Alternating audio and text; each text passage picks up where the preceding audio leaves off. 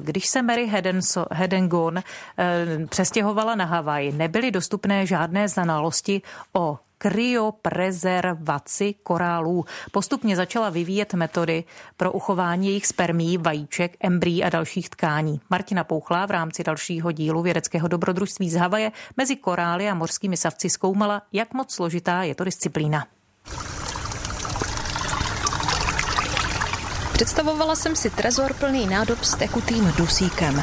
Nejdřív mě ale odborník na kryoprezervaci korálů Jonathan Daly přivádí ke kádím na břehu moře. Na kryoprezervaci potřebujeme velmi tenké vrstvy tkáně. Nemůžeme prostě vzít z útesu velký větevník a zamrazit jej. Musíme jej chovat ve specifických podmínkách, aby vyhovoval naší metodě. Vysvětluje mi vědec, který metodu správné přípravy tkání k zamražení zdokonalil v rámci své výzkumné práce. Sbíráme z korálových útesů kolonie, které jsou velké a mají bytnou schránku. Živá je pouze nejsvrchnější vrstva kolonie. Teď držím v ruce kolonii větevníku a odseknu vršek, abychom z něj mohli připravit tkáň tak, aby mohla v substrátu růst bez tvrdé schránky. Je to hodně pracné.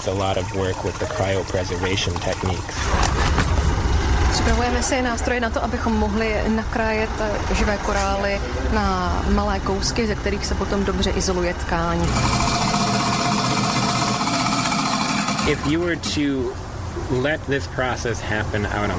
Pokud by se tento proces měl odehrát na útesu, mohlo by to trvat roky, klidně i desítky let. A možná bychom neměli tkáň v potřebné kvalitě. My to v laboratoři urychlujeme a získáváme tkáň o potřebných vlastnostech za 2 až 3 měsíce. Přesouváme se do laboratoře, kde se nachází samotná kryobanka. V laboratoři se udělala trochu zima, protože právě teď naléváme tekutý dusík do nádoby. Správně připravit živé buňky a tkáně na zamražení je jen dílčí úspěch. Umět zmražené vzorky rozmrazit tak, aby se tkáň nepoškodila, je další velké umění.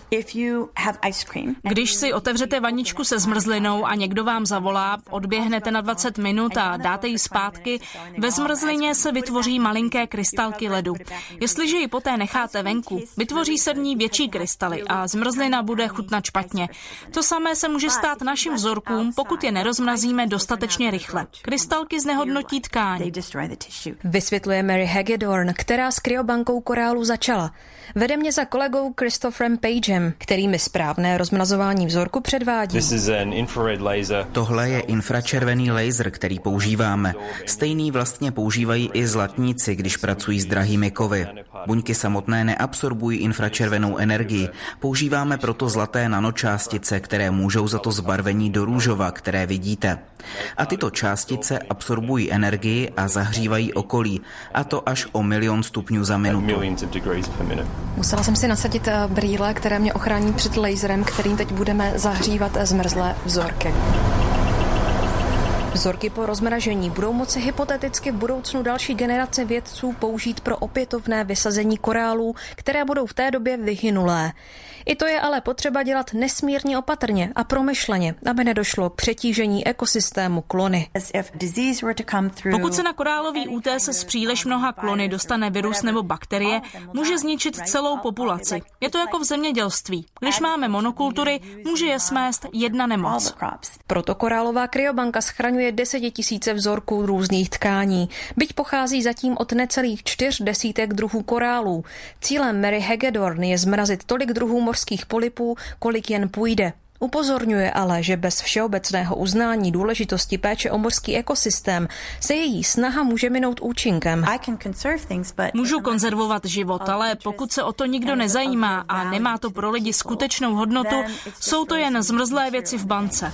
Jak můžeme k záchraně korálů přispět i my z České republiky, je tématem zítřejšího závěrečného dílu seriálu. Z Havaje Martina Pouchlá, Český rozhlas Plus.